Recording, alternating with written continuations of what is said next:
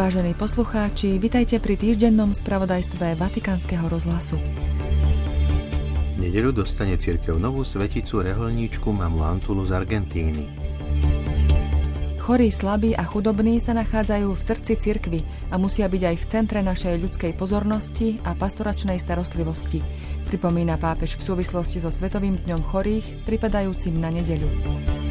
Spojme sa v boji proti dramatickému celosvetovému fenoménu obchodovania s ľuďmi, vyzval pápež František. Prehľad cirkevného diania 7 dní vo Vatikáne a vo svete vám v 10 minútach prinášajú Zuzana Klimanová a Martin Jarábek. Dňa 11. februára v deň liturgickej spomienky Lurdskej Pany Márie slávi cirkev Svetový deň chorých. Témou tohto ročného už 32. ročníka je úryvok z biblickej knihy Genesis. Nie je dobré byť človeku samému s podtitulom Liečiť chorých uzdravovaním vzťahov. Pápež v ňom okrem iného píše v tomto čase epochálnej zmeny sme najmä my kresťania povolaní osvojiť si Ježišov súcitný pohľad. Starajme sa o tých, ktorí trpia, sú osamelí, možno aj marginalizovaní a odvrhnutí. V nedeľu o 9.30 bude v Bazilike svätého Petra pápež predsedať svetorečeniu vôbec prvej argentínčanky, reholnej sestry z 18. storočia Márie Antónie od svätého Jozefa, ktorú nazývali mama Antula. Bola horlivou šíriteľkou duchovných cvičení svätého Ignáca z Loyoli. Pútnikov z Argentíny, ktorí prišli na svetorečenie, prijal v piatok pápež na osobitnej audiencii. Vyzval ich nasledovať príklad budúcej svetice, prinášať evanílium všetkým, nevzdávať sa tvárou tvár nepriazne osudu, znovu sa rozhodnúť pre najposlednejších a čerpať silu na apoštolát z Eucharistie. Smútok je zákerný démon, ktorý ničí a pustoší srdce – Dá sa s ním však ľahko bojovať pestovaním myšlienky na Kristovo vzkriesenie, vďaka ktorému budú zachránené aj tie najťažšie chvíle nášho života. Pápež František o tom hovoril v ďalšej zo stredajších katechéz o nerestiach. Zameral sa na smútok, chápaný ako depresia duše, a poukázal na to, že nie je znakom zdravého života v duchu svetom. Zdôraznil, že pre kresťana existuje len jeden smútok, a to nebyť svetý.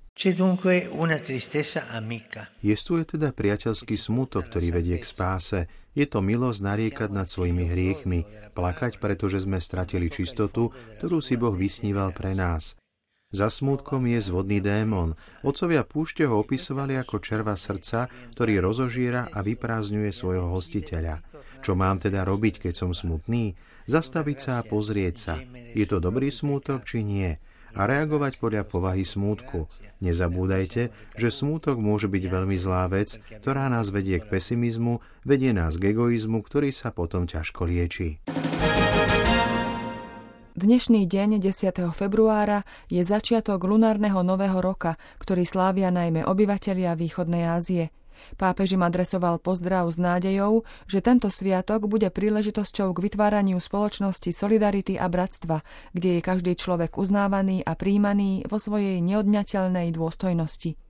Pápež zároveň v uplynulú nedeľu povzbudil k modlitbe za ľudí trpiacich vojnou, najmä na Ukrajine, v Palestíne a Izraeli. Mentre invoco su tutti Zvolávam pánovo požehnanie na všetkých a pozývam vás k modlitbe za mier, po ktorom svet tak veľmi túži a ktorý je dnes viac ako kedykoľvek predtým na mnohých miestach ohrozený.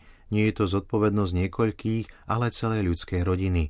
Všetci spolupracujme na jeho budovaní gestami súcitu a odvahy radosť z Evanielia, spolupatričnosť s ľuďmi a plodnosť služby. Na tieto tri aspekty kňazskej služby sa zameral pápež František vo štvrtok v príhovore účastníkom 5-dňového medzinárodného sympózia o permanentnej formácii kňazov, ktoré sa dnes skončilo v Ríme. Pápež kňazom odporúča, aby neboli svetáckými, neurotickými, akoby zatrpknutými starými mládencami, ale aby boli spätí s Božím ľudom – to nás chráni pred rizikom otrhnutia sa od reality, povedal svätý Otec. Pápež kňazom zároveň odporúča vždy odpúšťať tým, ktorí idú na spoveď a nebať sa byť nežný. Dôležitá úloha žien v cirkvi sa nesmie redukovať len na otázku ich svetenia. Aj o tom hovoril pápež v príhovore pri stretnutí s účastníkmi plenárneho zasadania Dikastéria pre Boží kult a disciplínu sviatostí vo štvrtok 8. februára. Ako pápež zdôraznil ohľadom reformy cirkvy v súvislosti s druhým vatikánskym koncilom, koncilovi otcovia vedeli, že do centra musia postaviť liturgiu, pretože je to miesto par excellence, kde sa stretávame so živým Kristom. Pri liturgickom slávení máme možnosť zažiť Krista, ktorý zomrel a vstal z mŕtvych. A táto konkrétna skúsenosť jeho prítomnosti premieňa život, zdôraznil svätý Otec. V uplynulú nedelu 4. februára Taliansko slávilo Národný deň života. Pápež sa po modlitbe Aniel pána pripojil k miestnym biskupom v žičení prekonať ideologické vízie, aby sme znovu objavili, že každý ľudský život má nesmiernu hodnotu. Svetý otec tiež pozval k modlitbe za obete ničivých požiarov v Čile. Vo štvrtok 8. februára bol 10. Medzinárodný deň modlitieb a povedomia o obchodovaní s ľuďmi. Je to sviatok patronky obetí tohto fenoménu svätej Jozefíny Bakity, sudanskej otrokyne, ktorá sa po oslobodení stala rehoľnou sestrou kanoziánkou a za svetu bola vyhlásená v roku 2000. Pápež vyslovil výzvu. E Aj dnes je mnoho bratov a sestier oklamaných falošnými sľubmi a potom vystavených vykoristovaniu a zneužívaniu.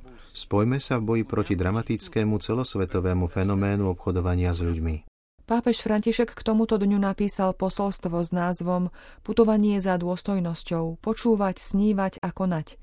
Ako v ňom píše pápež, Svetá Bakita nás povzbudzuje, aby sme si otvorili oči a uši, aby sme videli neviditeľných a počúvali tých, čo sú bez hlasu, aby sme uznávali dôstojnosť každého človeka a konali proti obchodovaniu s ľuďmi a proti všetkým formám vykorisťovania. Musíme sa navzájom počúvať, aby sme demaskulinizovali církev, pretože církev je spoločenstvo mužov a žien, ktorí majú rovnakú vieru a krstnú dôstojnosť.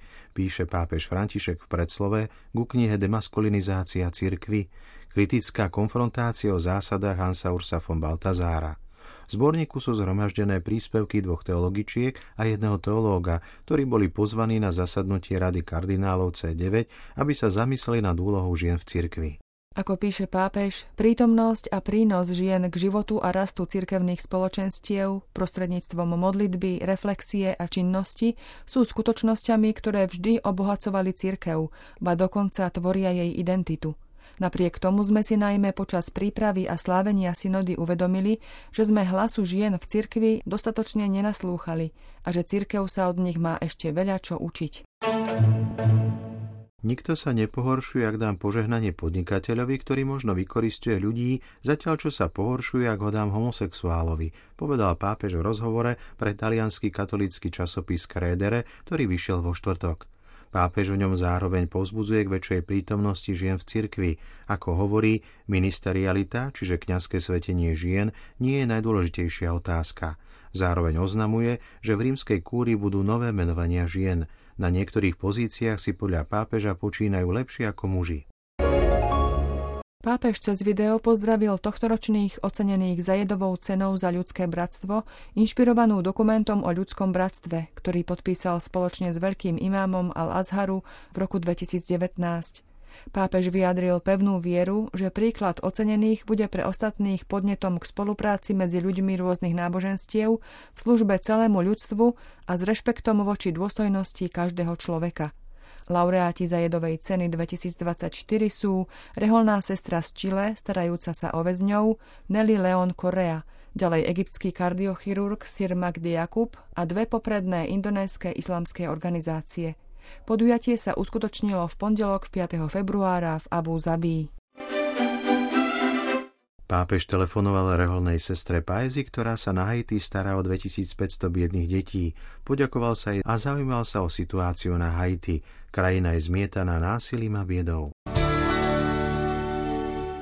Pripravuje sa film o Jánovi Havlíkovi, budúcom slovenskom blahoslavenom mučeníkovi, ktorý zomrel na následky mučenia komunistickým režimom. Vicepostulátor kauzy blahorečenia Vincentínsky páter Emil Hoffman v rozhovore pre Vatikánsky rozhlas Vatican News vysvetľuje. Ján Havlík, ktorý bol misionárom medzi väzňami v uránových baniach, nás učí, ako sa stať misionárom kdekoľvek. To bol náš spravodajský prehľad 7 dní z Vatikánu. Do počutia o týždeň.